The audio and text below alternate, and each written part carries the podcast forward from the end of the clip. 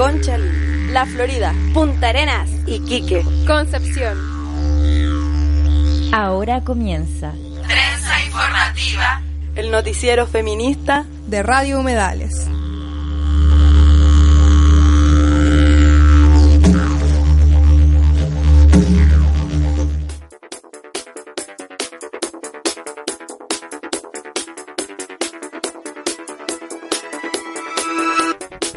Hola, hola, queridas auditoras, buenas tardes a todas nuestras radioescuchas. Estamos en una nueva transmisión de la trenza informativa desde los estudios de Radio Humedales Cultura y Existencia Lesbiana. Hoy día, un día lluvioso, un día de invierno, un día viernes 17 de agosto del año 2018 y me encuentro acompañada de Ale, eh, quien acompaña también en la locución y con noticias, y de Caro, quien está en los radiocontroles. Hola, hola a todas quienes nos están escuchando.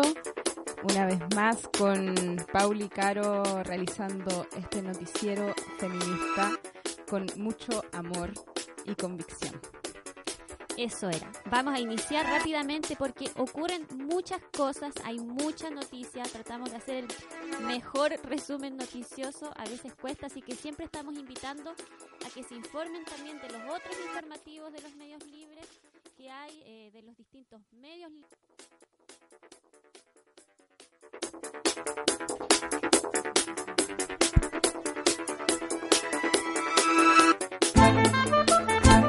A continuación, con nuestras palabras, un segmento del programa feminista La Corriente. Más de 40 años de dinastía somocista, con todo y componendas con los partidos traidores, no le permitieron al pueblo de Nicaragua saborear la bondad que tienen los procesos electorales transparentes. Anastasio Somoza debió salir por la fuerza. Luego vino la revolución sandinista y con ella la esperanza de construir una nueva sociedad en donde todas y todos pudiéramos vivir con dignidad y justicia. Miles de nicaragüenses pusimos nuestro mejor esfuerzo, pero entre los intereses imperiales y el poder autoritario de las élites políticas criollas fracasamos estrepitosamente.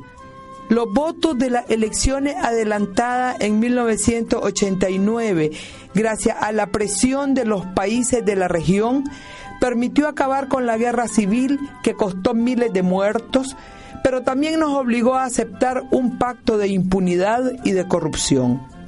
Sería un exceso hablar de democracia durante los tres gobiernos que se sucedieron luego de la primera gran derrota del FSLN, pero tendremos que reconocer que llegamos a creer en las elecciones como expresión de la voluntad popular y hasta cierto punto nos recuperamos de los horrores de la guerra más por nuestro propio esfuerzo que por la intervención del Estado aunque siempre habrá personas y grupos económicos que negocien derechos humanos a cambio de prebenda y privilegios, ninguna sociedad quiere vivir sometida a un régimen que pone en riesgo su propia existencia.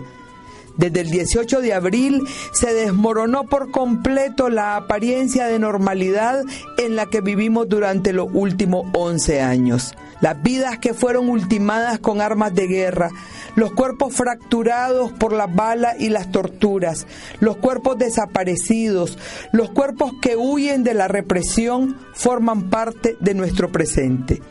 Los delatores levantando lista y amenazando a quienes no se someten al poder de los Ortega Murillo.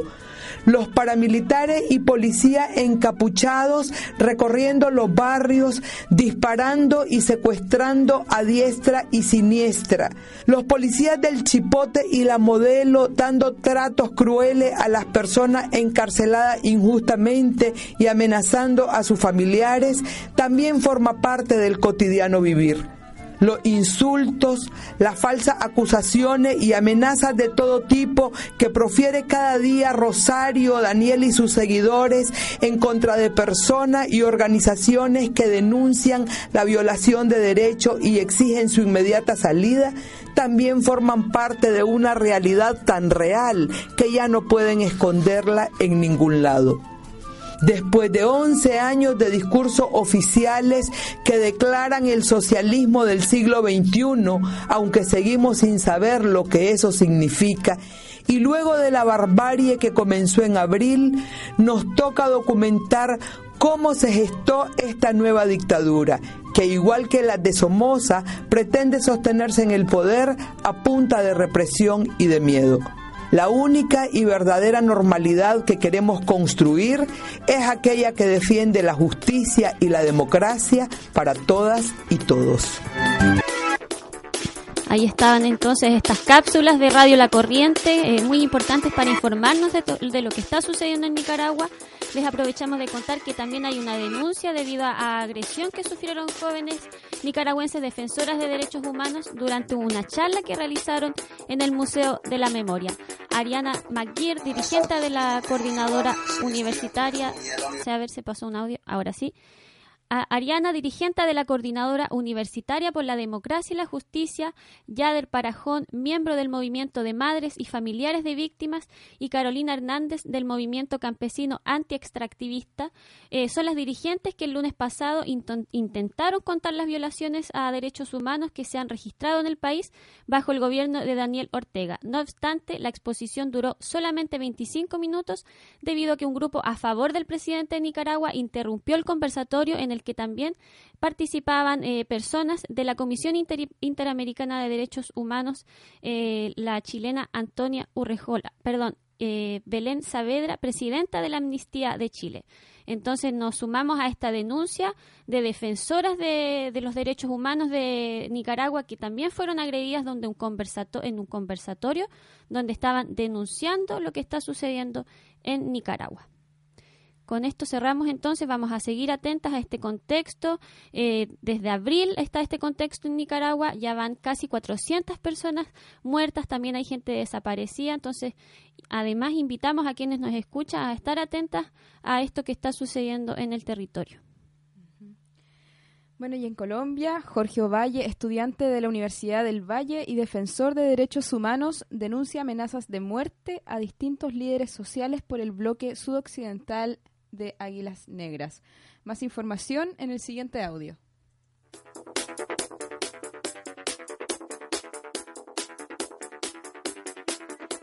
Buenas tardes, mi nombre es Jorge Valle, soy estudiante de Economía de la Universidad del Valle. Eh, soy líder social de la Colombia Humana, de Jóvenes con Petro y militante del Congreso de los Pueblos. El día de hoy fui invitado al foro de la emisora UAO eh, de la Universidad Autónoma para hablar el tema del estatuto de la oposición en Colombia con sectores del Partido Verde y con la iniciativa ciudadana nos unimos y nos unimos. En el transcurso de este debate en la emisora, eh, a las doce y media, revisé mi celular y, y bien vía WhatsApp me llegó un comunicado eh, en donde el bloque suroccidental de las Águilas Negras amenazaban de muerte a distintas organizaciones sociales y políticas del Valle del Cauca y a distintos líderes y lideresas sociales. Dentro de esas amenazas está mi nombre como defensor y líder social que he hecho parte de iniciativas en la ciudad de Cali y el Valle del Cauca. En dicho comunicado eh, señalan que, ah, que somos ahora objetivo militar de las estructuras de las Águilas Negras y que tendremos que abandonar la ciudad, el país y la región y dejar nuestra actividad política como defensores de derechos humanos, líderes sociales y promotores de paz y vida para poder salvar nuestras vidas. Realmente rechazo enérgicamente estas intimidaciones, rechazo estas acusaciones y estas amenazas y le hago un llamado a usted, presidente Iván Duque, a que respete y garantice la vida de todas las personas de la oposición. Lo hago responsable a lo que nos pueda pasar a la vida de todas estas personas que nos encontramos en este comunicado.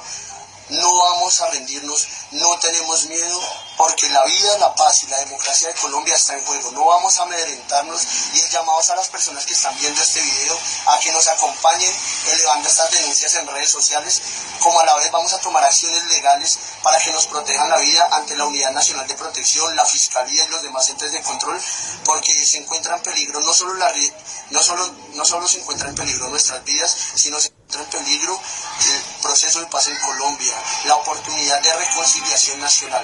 Muchas gracias a todos ustedes.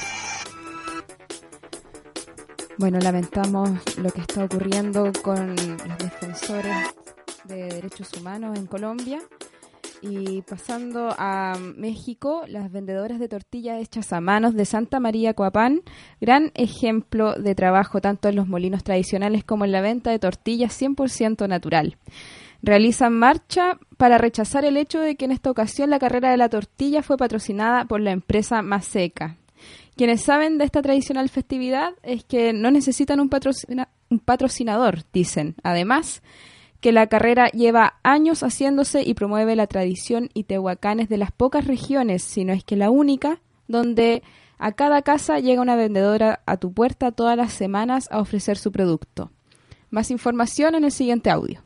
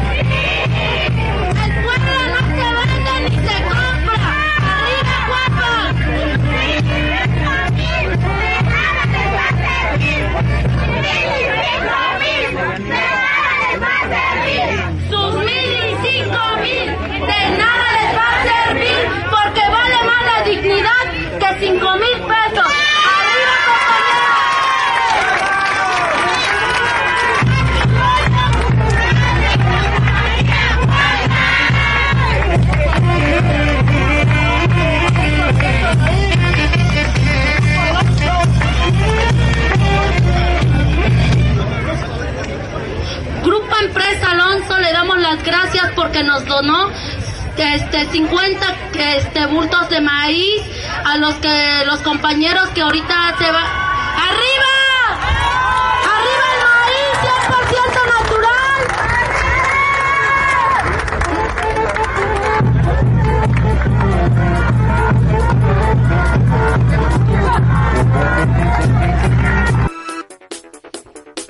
Bueno, y las pancartas decían, exigimos respeto al trabajo de las mujeres indígenas. Nuestra marcha es para la dignificación de todas las mujeres trabajadoras. Las autoridades vendieron nuestra tradición y cultura, no a la maseca, no al maíz transgénico, sí a la soberanía alimentaria. Eh, un dato no menor, ahora pasando al, a la situación judicial de Monsanto, en el caso de Dwayne Johnson, eh, es la primera demanda con el argumento de que el glifosato provoca cáncer eh, y por lo tanto Monsanto fue obligado, entre comillas, a pagar 289, 289 millones de dólares por causar el cáncer a usuario en California. Eh, esta una unidad de Bayer recordemos, y enfrenta más de 5.000 procesos similares en todo Estados Unidos. Qué buena noticia. Con esta buena noticia entonces de, justicia terminamos este bloque internacional para ya volver con las noticias del territorio, de Gualmapu, también noticias que tienen que ver con con la situación de inmigrantes eh, a propósito de las leyes fascistas de, Piñera y con noticias del territorio. Entonces nos vamos a ir con en la voz de Mercedes Sosa, a la canción de La Cigarra también, dedicada a todas las mujeres que están haciendo memoria y que se están movilizando para repudiar estos indultos o estos nuevos crímenes de lesa humanidad que están ocurriendo en Chile. Vamos entonces con la voz de Mercedes Sosa.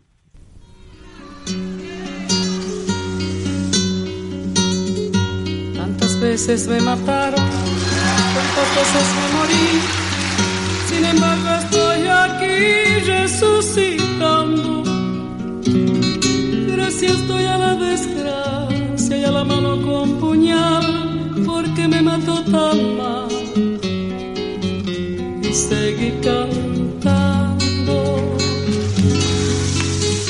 cantando al sol como la cigarra después de un año bajo la tierra, igual que sobreviviente que vuelve de la guerra.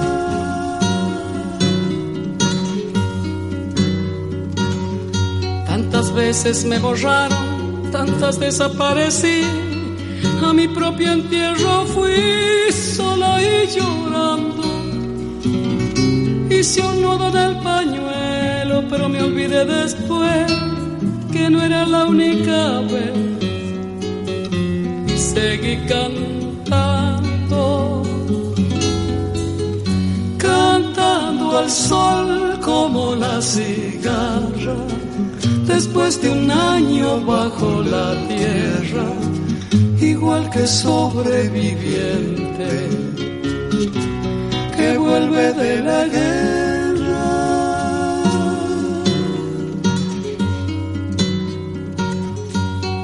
Veces te mataron, tantas resucitarás, cuántas noches pasarás desesperando.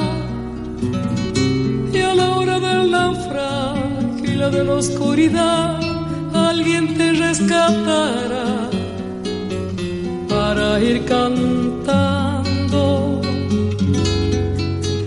cantando al sol como la cigarra, después de un año bajo la tierra, igual que sobreviviente que vuelve de la guerra.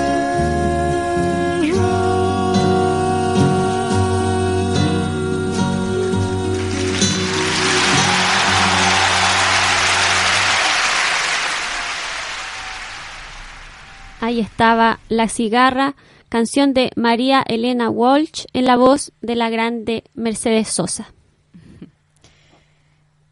Ya en Gualmapu, eh, la lucha por una vida digna no distingue edades. En este relato, una ñaña del ROF, del LOF, Ralico, nos cuenta las razones de una recuperación territorial en territorio mapuche pehuenche. Miriam Purrán, vocera de la comunidad de Ralico, cuenta el proceso de recuperación que se vive en la cuenca del río Biobío, el cual se consolida este fin de semana con la construcción de casas por parte de las familias de la comunidad.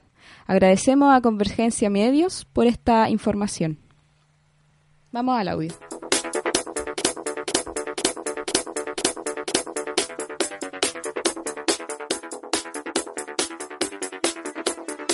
El 16 de, de junio estamos aquí.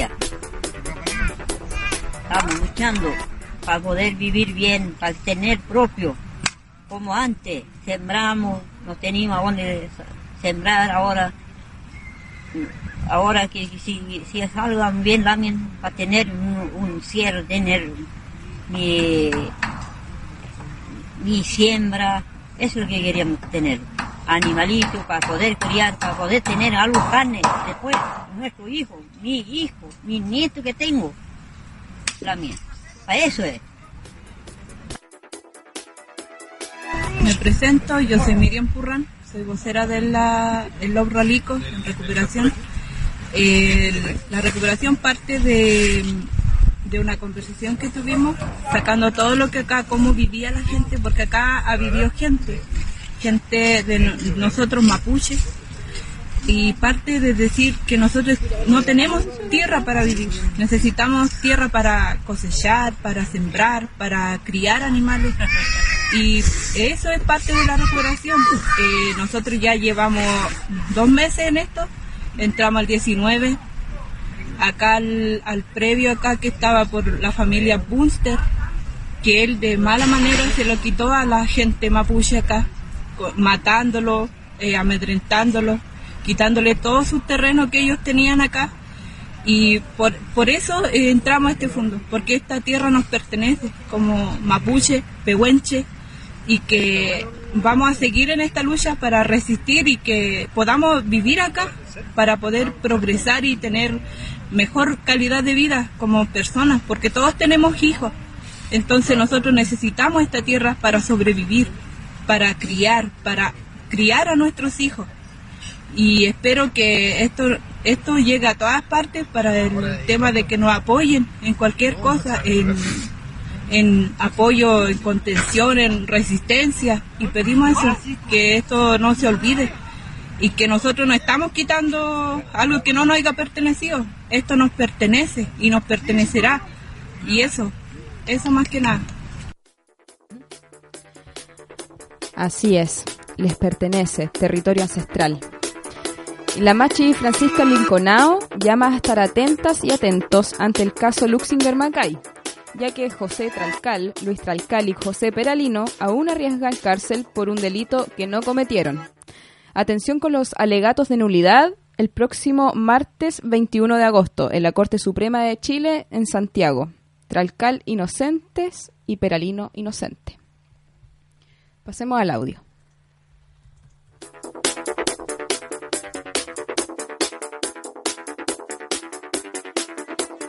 Yo como machi tengo contacto con la naturaleza, con el cerro, con la agua, con los lagüenes. Me dedico a mis remedios medicinales, me dedico a curar a la persona, a ayudar a la gente que está enfermo. Ese es mi trabajo y es el don que me dio. Me dio.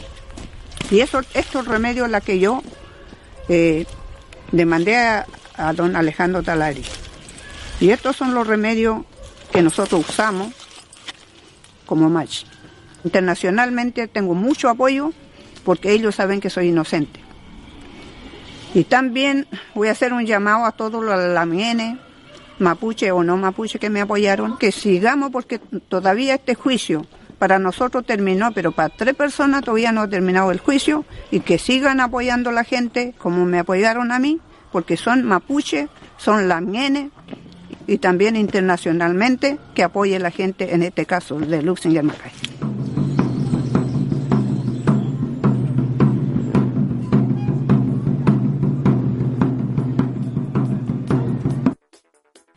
Agradecemos entonces al Centro de Investigación y Defensa Sur, Sur, por entregar esta información de la Machi. Eh, y también eh, desde la red de apoyo a la Machi Francisca Linconau Ircapán, el pasado 10 de agosto se hizo una denuncia ya que la Lamien Maciel Ojeda, eh, quien asumió la vocería y además que nunca asumió la vocería, dicen desde la red, pero sí estuvo apoyando, colaborando y accionando en distintas marchas y actividades realizadas por la inocencia y libertad de la Machi Francisco Linconao, como también fue la persona que presentó la postulación oficial de la Machi al Premio Nacional de Derechos Humanos, siendo ella de plena confianza de la Machi Francisca y de su familia, eh, cuentan aquí y denuncian un accidente que sufrió Maciel. Eh, dice, nuestra Lamina iba caminando por la orilla derecha del camino cuando vio pasar el microbús en sentido contrario. No pasaron aproximadamente ni cinco minutos y el microbús venía de vuelta por el medio de la vía a alta velocidad y al pasar por donde Maciel iba caminando se desvió notoriamente impactándola con la parte delantera eh, del microbús. El, comunicado es más largo, le estoy leyendo algunas partes. Aquí dicen, la decisión de hacer de este comunicado después de dos meses es porque Maciel, luego de estar varios días internada en el Hospital Regional de Temuco por las múltiples eh, lesiones de carácter grave, siguió su recuperación tanto física como emocional en su casa en la localidad de, de Loncoche. Es importante considerar que cuando existe el temor y se duda de las causales de tal accidente, el daño psicológico es mayor y no se supera en dos meses. Ahora más recuperada físicamente y con el respaldo de la Machi Francisco Linconao, su familia, la red de apoyo a la Machi Francisco Linconao Vircapán, mujeres mapuches autoconvocadas y lesbianas feministas de Temuco, se hace pública esta denuncia y este lamentable hecho. Eh, como sujetas de lucha exigimos que se investigue, ya que todas y todos sabemos que son muchos los procesos de investigación en casos de asesinatos de mujeres mapuche y no mapuche, donde ha pasado más de un año y las investigaciones aún no dan nombres de imputados. Habitamos un territorio que constantemente convive con la impunidad. Es por esto que denunciamos. Ninguna agresión puede quedar sin respuesta. Basta de impunidad en los casos de agresiones y asesinatos de mujeres en Gualmapu. Exigimos se investigue y también están pidiendo difundir y apoyar los casos de activistas y defensoras y defensores del territorio eh, de Gualmapu. Y a propósito de lo mismo de defensoras del territorio, ya que estamos en Gualmapu, las aprovechamos de invitar, ya que este 22 de agosto se cumplen dos años ya del cruel asesinato de la Lamien Macarena Valdés, mujer mapuche defensora de la tierra y su pueblo. Eh, recordamos que su muerte se enmarca en un contexto de conflicto con la empresa RP Global, quienes han querido instalar ilegalmente una central de paso en el territorio de Tranguil, Panguipulli, pasando a llevar lugares ancestrales y sagrados de la comunidad y el pueblo mapuche. La empresa asesina, en complicidad con la justicia chilena, han querido montar un supuesto suicidio, pero la familia y comunidad lo han gritado desde el primer día. A Macarena, la negra, la mataron. Y así lo corroboró el último peritaje, pero aún así no hay justicia. Es por esto que a dos años, este 22 de agosto, invitamos a sumarse las distintas movilizaciones que se van a hacer eh, en el país y también internacionalmente para exigir justicia por Macarena Valdés y para que este crimen ni ningún otro queden en la impunidad. Entonces, con esta invitación cerramos estas noticias que tienen que ver con Walmapu. Nos vamos a ir a este nuevo bloque noticioso que tienen que ver con las noticias de medio ambiente y nos vamos a ir rápidamente al norte ya que están haciendo un llamado desde Putre, desde Arica, donde eh, las comunidades están diciendo no a la minera. Vamos a escuchar el siguiente audio.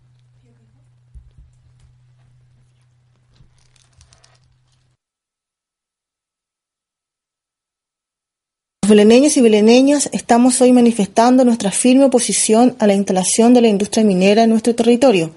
Este tipo de actividad económica, extractivista y mercantilista no solo usurpa nuestros recursos naturales, nos despoja de nuestras tierras y contamina nuestro hábitat, sino que también genera conflictos internos en nuestra comunidad porque utiliza a las personas, pues algunas de ellas ven a la minería como la solución al problema de escasez laboral en el pueblo y como la única alternativa de desarrollo y progreso local.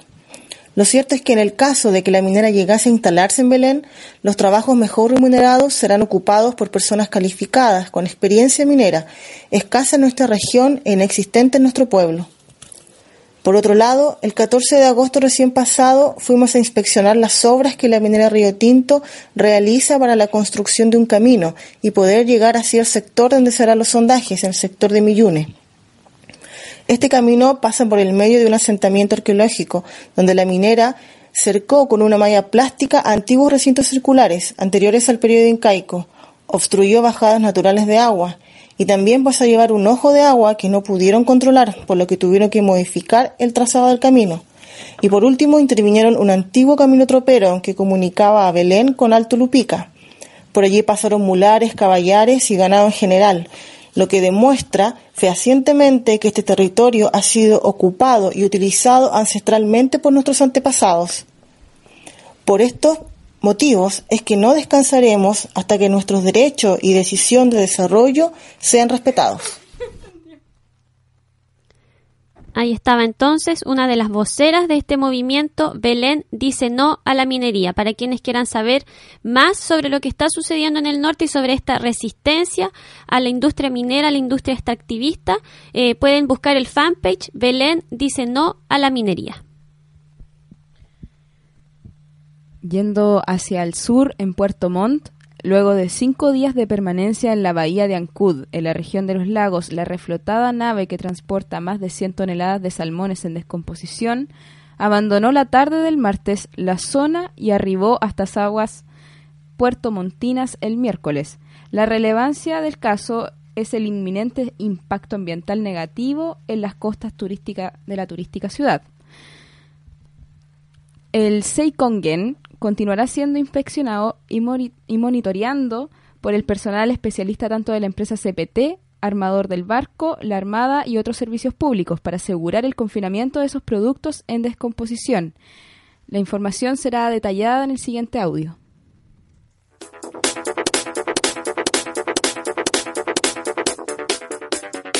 Alrededor de las 8 horas del día 15 de agosto del presente año, comenzó a ser observado en la bahía de Puerto Montt el barco Seikongen, que trae en su interior alrededor de 200 toneladas de pescado muerto.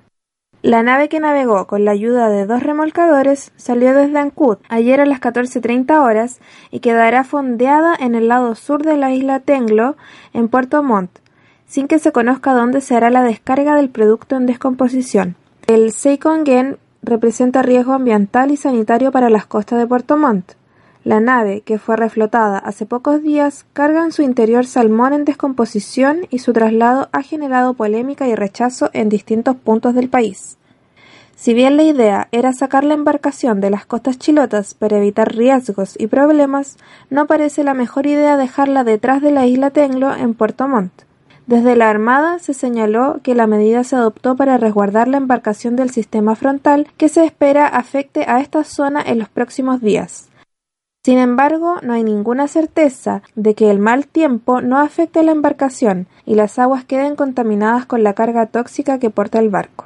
Una vez más, nuestros mares y nuestras comunidades deben enfrentar la incertidumbre y el riesgo de la contaminación, que son el resultado del poco compromiso de algunas empresas salmoneras con las personas y el medio ambiente, junto con señalar que la Armada e instituciones públicas están destinando tiempo y recursos para resolver un problema cocinado por privados.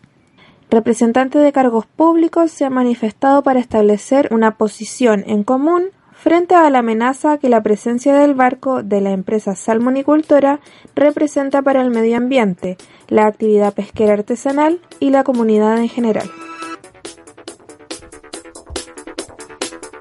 Y a propósito de este tema, eh, salió una noticia de los compañeros y compañeras del periódico El Resumen el 10 de agosto, ya que dicen preocupación ante el arribo de este barco salmonero con carga descompuesta a Talcahuano y Florida. La eventual llegada a la región de la embarcación de transporte de salmones vivos, que se hundió en 2017 y fue reflotada hace algunas semanas, mantiene con preocupación a la población local y autoridades. La nave siniestrada aún tendría una bodega con al menos 100 toneladas de salmones en estado de pudrición. ¿Y por qué es la preocupación?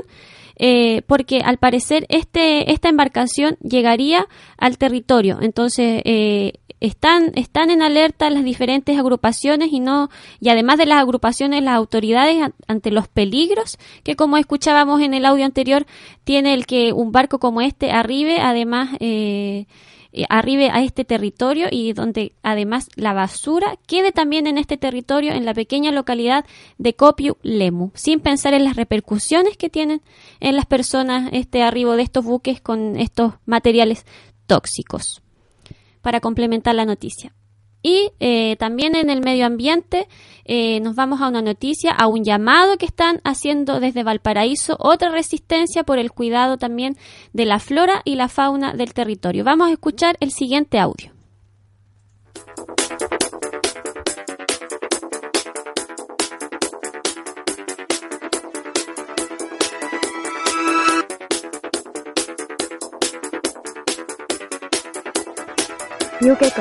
Somos Reserva, como parte de las organizaciones preocupados por la protección del Fondo Quebrada Verde, declarado Reserva para la Conservación de la Biosfera desde el año 1984 por UNESCO, y el Santuario de la Naturaleza Acantilados Federico Santa María, declarado Monumento Nacional en el año 2006 por su relevancia para el ecosistema.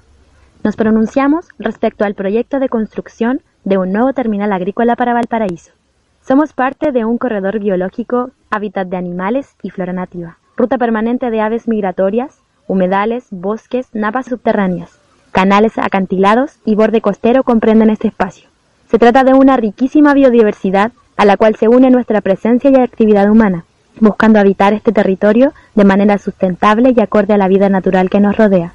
Nos autoconvocamos hace más de siete años en la conservación y cuidado del humedal El Cricket, con labores de limpieza de los microbasurales, que hacían casi imposible el uso recreativo que es tradición de la gente porteña y visitante. Emprendimos un proceso de autoconstrucción de inmuebles sustentables para la transmisión de saberes y oficios, reforestación de flora nativa y una constante limpieza y mantención del humedal y de alrededores, creando las bases estructurales de lo que a partir de allí llamamos Reserva de la Vida Natural, Flora y Fauna Nativa Pioqueco. Conformamos un gran tejido de personas y organizaciones unidas en el desarrollo y propagación de redes y saberes, y en seguir adelante la labor de protección de este territorio. Respecto al proyecto del terminal agrícola, apoyamos la iniciativa de los trabajadores organizados para mejorar sus condiciones laborales, pues no descartamos los beneficios que este terminal puedan conllevar tanto para el conjunto de personas asociadas al mercado cardenal de Valparaíso como a la población en general. Sin embargo, el posible emplazamiento de este proyecto en el espacio físico ya citado contradice y altera su actual condición de un área verde, tras lo cual dejaría de serlo. Cabe destacar que no hay hasta ahora ningún terminal agrícola construido sobre un área verde en todo el país. La lista de posibles riesgos derivados del impacto de este terminal incluiría la degradación directa del humedal por un aumento desproporcionado de carga de materia orgánica. Además, el alto impacto vial auditivo, lumínico y la polución ambiental que derivaría de los procesos de construcción y funcionamiento de un terminal agrícola en el sector alterarán la flora y fauna nativa. Cabe destacar que aquí se concentran múltiples especies con problemas de conservación. Según los datos del libro rojo de CONAF, el coipo, zorrochilla, degu, culebra de cola larga y también algunas catalogadas en peligro como el chungungo, la torcaza y el gato huiña. Somos Reserva. Únete, infórmate, difunde. Ahí estaba. Entonces, si quieren informarse más o participar, dicen pueden apoyarnos eh, difundiendo, participando de los voluntariados, yendo a los talleres, mingas, actividades y creando redes de apoyo en defensa de los territorios. Hay un correo que se llama laguna piuqueco con k arroba gmail.com laguna piuqueco arroba gmail.com o buscando en Facebook y en Instagram piuqueco ambas palabras con K también y por separado, Piuque Co. Así que también saludamos ahí a las compañeras y a los compañeros que están haciendo la resistencia igual. Sí, mucho aguante. Bueno, en la cárcel de San Miguel, el día viernes de madrugada, viernes pasado, Jocelyn Alcayaga, en un intento de suicidio, gendarmes a modo de castigo la golpean y lanzan por las escaleras. Más tarde fallece en el Hospital Barros Luco de Santiago, producto de los golpes que recibió. Una de las mujeres y compañeras de Jocelyn comparte por medio de redes sociales lo ocurrido. El día viernes en la madrugada, en la cárcel de San Miguel, una compañera interna del penal decide quitarse la vida. En castigo, los gendarmes la golpean y la lanzan por escaleras abajo. Dado los golpes que recibió, falleció en Barros Luco. Jocelyn Alcayaga y Nostroza falleció al alero de gendarmería por sus torturas y golpes a lo que se enfrentan a diario internas que debieron presenciar el hecho, realizando un amago de incendio. Esta situación está siendo invisibilizada por los medios, Gendarmería y quizás qué otra institución más. Necesitamos ubicar a un familiar o alguien que haya conocido para iniciar las denuncias correspondientes. Agradecemos máxima difusión para que esto no quede en el olvido como los crímenes que se cometen al interior de recintos carcelarios por parte del personal enfermo de Gendarmería. Finalmente, su familia se enteró de lo sucedido, por lo que mientras se encontraban fuera de la cárcel denuncian que nadie se contactó con ellas ni ellos formalmente. Parte de su declaración en el siguiente audio.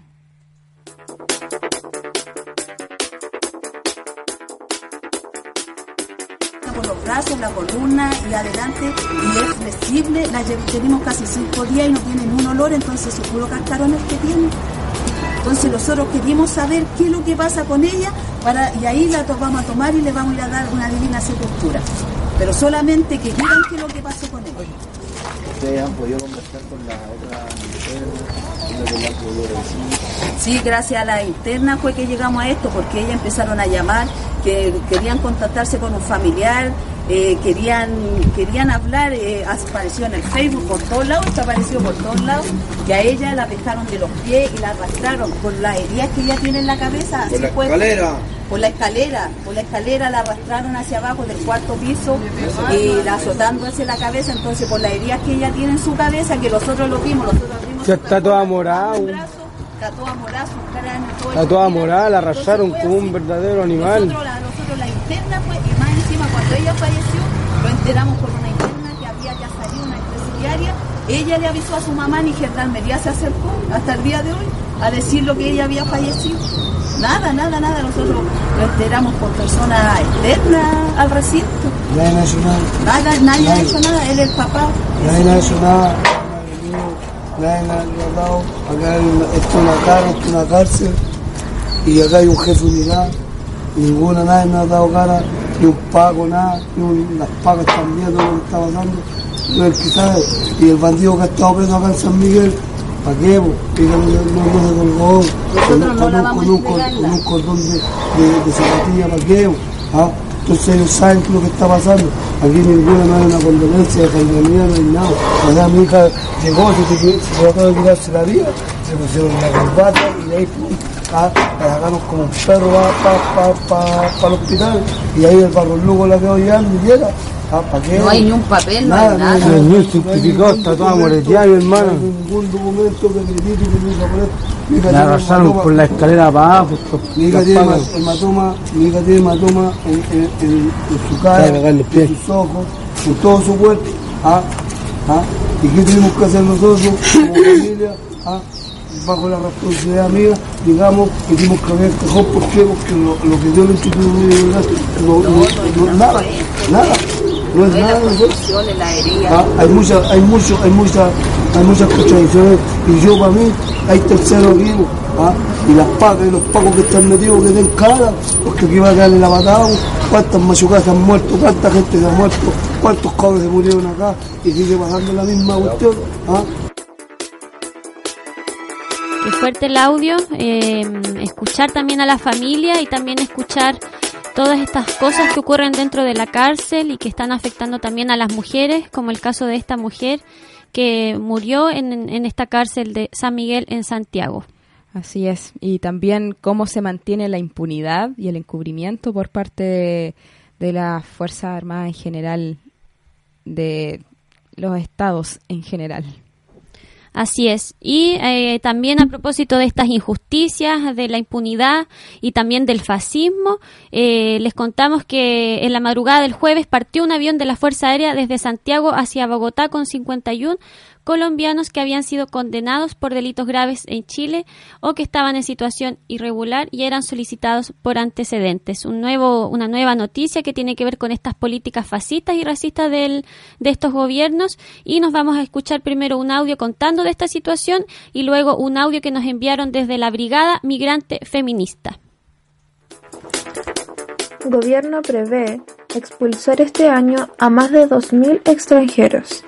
El gobierno espera deportar a cerca de 2.000 extranjeros con antecedentes penales en el transcurso de este año. Una de las promesas del presidente Piñera fue que todos quienes quisieran quedarse en Chile que no tuvieran antecedentes penales en su país de origen o no estén cumpliendo con alguna condena podrían hacerlo inscribiéndose en el proceso de regulación migratoria que comenzó el pasado 23 de abril.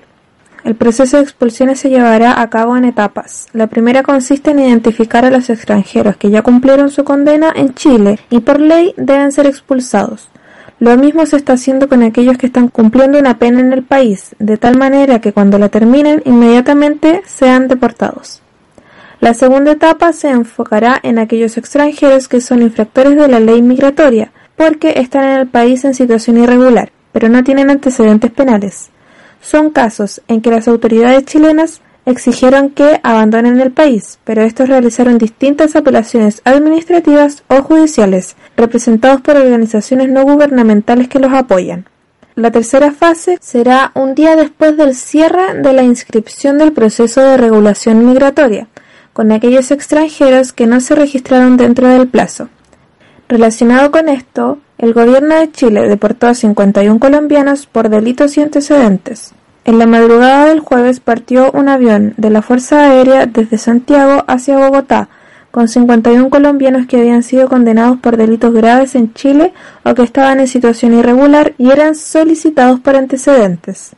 Entre las personas expulsadas hay gente sin papeles o con los documentos vencidos, es decir, irregulares.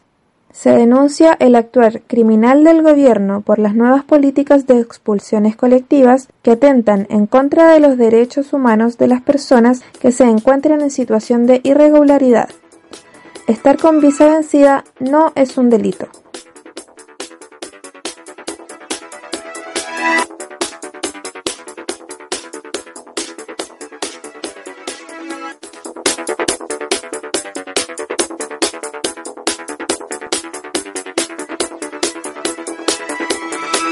Hola compañera, soy Jennifer Piña de Brigada Migrante Feminista de Valparaíso, Chile. Les quiero contar que el pasado miércoles 15 de agosto se realizó la expulsión de 52 personas migrantes de nacionalidad colombiana, de las cuales 19 eran por tener los papeles vencidos. Desde Brigada Migrante Feminista denunciamos el actuar del gobierno ya que una vez más criminaliza y vulnera los derechos humanos de las personas migrantes. estar en situación de irregularidad no es, no es un delito. Así como lo expresa los tratados internacionales en materia migratoria que Chile ha ratificado. Nos preocupa mucho que estamos ante un Estado que no garantiza la permanencia en Chile. Recordemos las nuevas políticas migratorias del Decreto Supremo 776 del pasado abril, que imposibilita la regularización en Chile, sobre todo de la población haitiana. También nos preocupa cómo estas nuevas políticas migratorias afectarán a las mujeres migrantes, sobre todo a las mujeres negras y afrodescendientes, ya que vivimos en un contexto social y político violento y racista que no nos garantiza una, eh, una vida digna en, en Chile. Por eso hacemos un llamado a las personas sueltas y, y organizadas a manifestar su rechazo a estas nuevas medidas que se dan en un contexto político neoliberal que intenta precarizar y prácticamente aniquilar nuestras vidas.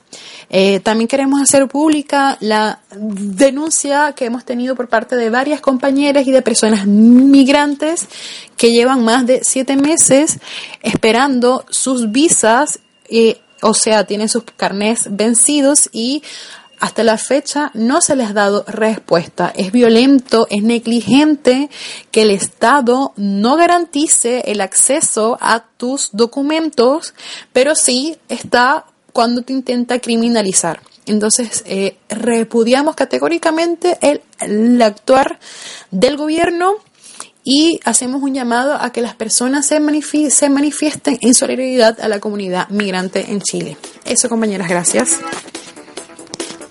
Ahí estaba. Entonces agradecemos este audio de las compañeras de la Brigada Migrante Feminista desde Valparaíso y también eh, las invitamos también a buscar más información en el fanpage. Ellas se llaman Brigada Migrante Feminista y también las invitamos a estar atentas a estas, a estas leyes eh, racistas y fascistas del, del gobierno de Sebastián Piñera.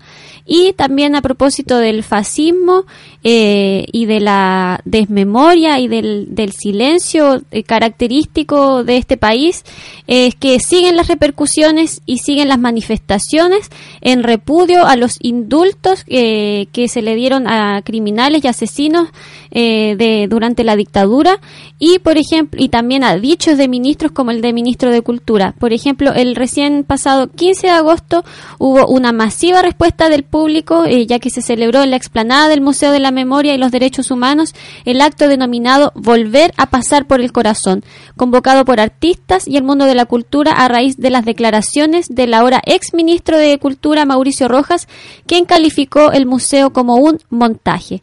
Tras viralizarse estas declaraciones, eh, de las que intentó claramente, infructuosamente tomar distancia, diversos artistas convocaron a manifestarse rechazando las palabras del secretario de Estado. Nos contentamos además que estaba lleno el museo, que es un súper buen gesto de hacer memoria, de no olvidar, de no quedarnos conformes en este silencio y en la impunidad.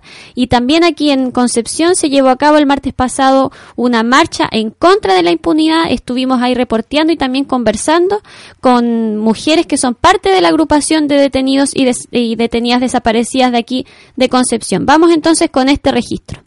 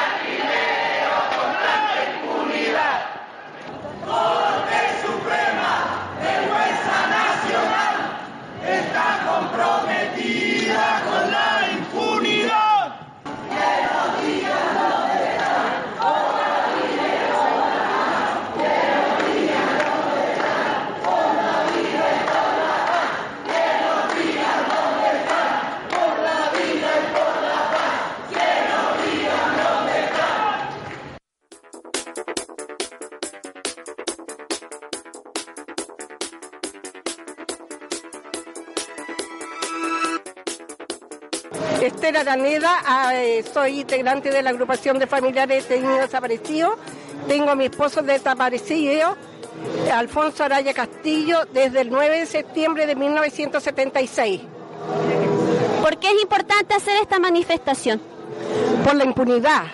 Llevamos 40 años buscando a nuestros familiares, llevamos 40 años sin saber de ellos, llevamos más de 40 años que nos digan dónde están. Los que están detenidos, los que, los que están en Punta Peuco, ellos saben dónde están nuestros familiares y hacemos un llamado para que nos digan dónde están nuestros familiares. La gente dice son viejitos. Cuando hicieron estos crímenes tan horrendos con nuestros familiares, eran hombres jóvenes, sabían lo que estaban haciendo, degollaban a nuestros familiares, les abrían el estómago y los tiraban de arriba en un helicóptero al mar y más encima con cadena para que no flotaran sus cuerpos. Entonces estos crímenes no deben quedar en la impunidad, porque las historias se pueden repetir. Nosotros como agrupación de familiares detenidos desaparecidos estamos por el nunca más, para que nunca más ocurran estos crímenes tan horrendos, para que nunca más nuestros familiares, nuestros chilenos sufran lo que nosotros hemos sufrido buscando a nuestros familiares más de 40 años. Y esa es nuestra preocupación. Este es nuestro deber de seguir buscando a cada uno de ellos. No podemos dejar de buscarlo. Tenemos que seguir luchando, luchando, luchando hasta encontrar a cada uno de ellos. Creo que la impunidad le hace mal a este país le hace mal a los chilenos, le hace mal a las nuevas generaciones. Y nosotros por eso seguimos buscando y buscando. Hago un llamado a los que están en Punta Peuco, a los civiles que andan sueltos, que le quiero hacer un llamado que nos digan dónde están nuestros familiares, qué pasó con cada uno de ellos. Para no molestarlas más, ¿qué mensaje le daría a las personas que todavía no se no sensibilizan con estos terribles crímenes a la gente más joven, por ejemplo? Yo creo que los jóvenes están interesados en esta marcha. Tuve, han participado muchos jóvenes. Yo quiero hacerle un llamado a los jóvenes que, que, que se interioricen del tema. Yo creo que esto ha ayudado también para sensibilizar más a la gente. Los jóvenes tienen que saber porque nosotros estamos por nuestros nietos, por nuestros bisnietos, por estos jóvenes de la enseñanza media, por estos jóvenes de la universidad, para que sepan lo que ocurrió durante 17 años, nosotros buscando a nuestros familiares. Muchas gracias. ¿Se vienen más movilizaciones, más acciones? Sí, yo creo que sí. Vamos a seguir eh, en la actividad mientras no, nosotros hemos estado 40 años en las calles, o sea, eh, para nosotros no es la primera marcha y vamos a seguir haciéndolo. Muchas gracias.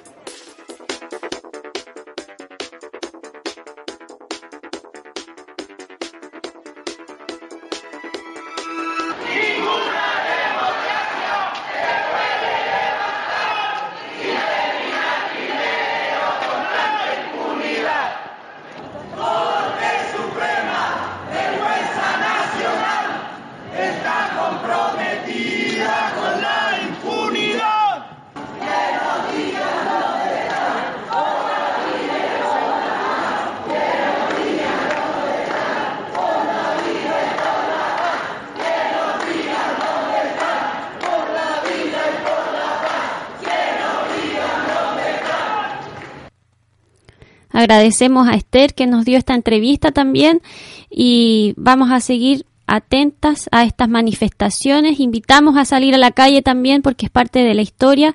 No necesitamos haber vivido la dictadura para repudiarla y para exigir que se haga justicia y que den el paradero de todos los detenidos y detenidas desaparecidas.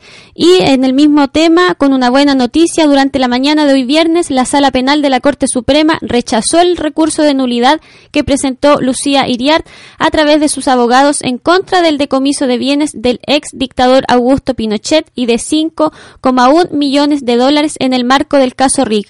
Con esta decisión se ratifica la orden de confiscar los bienes y valores aludidos. Así que una buena noticia de justicia también. Así que Lucía Iriart que entregue todo lo que tenga que entregar. Y ya vamos cerrando casi esta trenza informativa. Hoy día vamos a cerrar este noticiero con un audio de las compañeras de Bulnes, un territorio que está aquí en la región del Biobío, ya que desde el primero de junio están organizadas en una agrupación feminista, Acción Feminista La Alborada. Y ya les ha tocado su primera denuncia pública, su primer comunicado, eh, repudiando también y denunciando el caso eh, de acoso personal y laboral hacia dos trabajadoras del hospital de Bulnes. Vamos a conocer a las compañeras entonces que están accionando desde Bulnes, un territorio muy conservador también, así que eh, vamos a conocer el trabajo que están haciendo las compañeras de Acción Feminista La Alborada. Ya me presento, soy Gabriela Sepúlveda, vocera de la colectiva Acción eh, Feminista La Alborada de la comuna de Bulnes, que se ubica a 27 kilómetros de Chillán eh, bueno, nace la necesidad de, formarnos y organizarnos como mujeres por el nivel de violencia que existe en nuestra comuna, que es alto. Es alto eh, más aún en las zonas rurales y, y para poder potenciar a través de las juntas de vecinos, a través de los gremios, a través de los sindicatos, de todas las dirigentes que están ahí presentes, poder sacarnos la venda de los ojos y dejar de normalizar conductas machistas. ¿ya? Eh, en territorio tratamos de, de ir a, la, a, las juntas de vecinos, estar en contacto con los gremios, eh, llegar a las otras organizaciones como mencionaba anteriormente.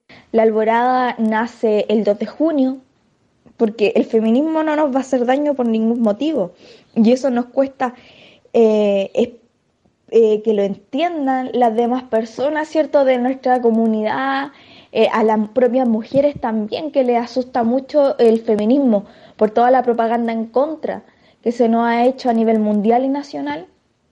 Y, y ahí vamos, vamos avanzando, nace con una amiga, luego fueron sumándose personas que son familiares de nosotras, compañeras que además de haber estado desde siempre en la lucha social, digamos, en la universidad, en sus espacios de trabajo, contribuyen mucho con su profesión, como las trabajadoras sociales, eh, las psicólogas, que nos permiten también dar un apoyo eh, más allá de empoderar a la compañera que está sufriendo violencia, eh, de poder asistirla, ¿cachai? Psicológicamente, estar en contacto con ella siempre, Em, también mencionar que dentro de, nuestra colectiva está la única, la única concejala mujer que tenemos en Bulnes, ¿cachai?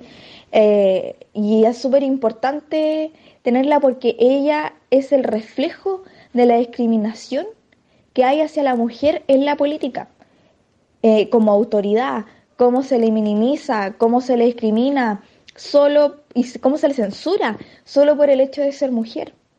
Entonces, eh, estamos levantando la, acción feminista, nos reunimos cada dos semanas, llamamos a las dirigentes sociales, porque estamos en contra del patriarcado, porque estamos en contra del machismo. Y, y, eso es lo que nos permite la organización, de lograr la empoderación, que es súper importante.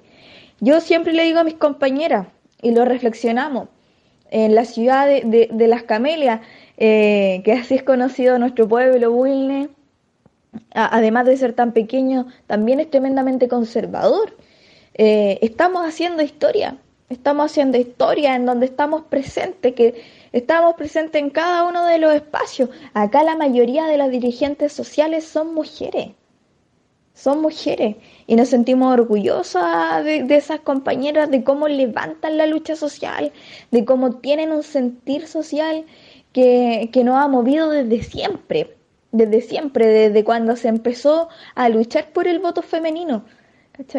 Entonces, Alborada ha sido un tremendo orgullo eh, para nosotras y, y de tremenda un tremendo compañerismo y enseñando a ser sororas entre las mujeres vulnerables, eh, es lo que nos ha, ha motivado a poder seguir adelante y tengamos a quien tengamos al frente.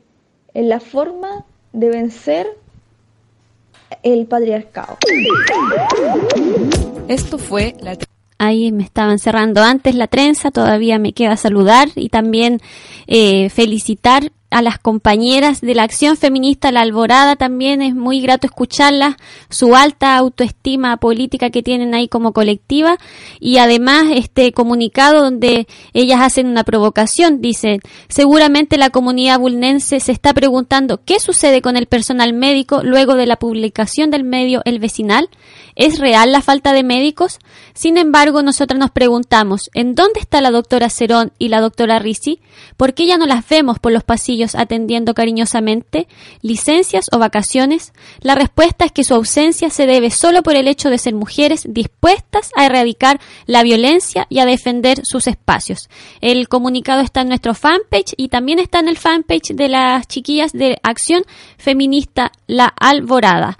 Eh, con esto estamos cerrando esta trenza informativa. Saludamos a las radios que retransmiten este material y que no solo retransmiten, sino que también van sacando noticias desde su territorio que hacen posible la trenza informativa. Así que saludamos a Radio Huerquén Curruf, a Radio Curruf, a Radio Manque, eh, a Radio Nehuen, a Radio Inquieta, a Radio Villa Olímpica, a Radio Neta, Radio Placeres, Radio Extremo y también saludamos a la agencia de noticias Medio a Medio y al portal noticioso Mapo Express que están haciendo noticias desde territorio Walmapu. Con esto cerramos esta trenza informativa, nos encontramos el próximo, la próxima semana para la última trenza informativa de esta temporada. Ahí les vamos a estar contando por qué es la última. Bueno, Pauli, y además, antes de cerrar, es que también me parece relevante mencionar lo que comentan las compañeras de la Alborada, que mm, efectivamente están haciendo historia. Están haciendo historia y eso es importante también que nos demos cuenta que las mujeres al organizarnos estamos haciendo historia. Entonces, nos quedamos con ese esa invitación a la organización. Vamos viendo también cada semana en la trenza informativa las terribles cosas que van sucediendo, pero también nos vamos informando de las distintas resistencias que están ocurriendo en todo Aviala y que son resistencias que tienen que ver con el amor a la vida, que tienen que ver con la sororidad, que tienen que ver con desear una cultura distinta a la que nos ofrece el patriarcado. Así que con estas buenas noticias, inspiradoras también, eh, las invitamos a seguir organizándose, a seguir en las complicidades y a crear eh, una cultura distinta. Así que les deseamos un buen fin de semana y nos encontramos entonces la próxima semana. Agradecemos a la Caro que estuvo en los radiocontroles, pero que tuvo que correr a clases. Así que saludamos y un buen fin de semana. Buen fin de semana, nos sintonizamos el otro viernes en la trenza informativa. Chau, chau. Esto fue La Trenza Informativa, noticiero feminista y lesbiano de Radio Humedales. Sintonízanos en www.radiohumedales.org.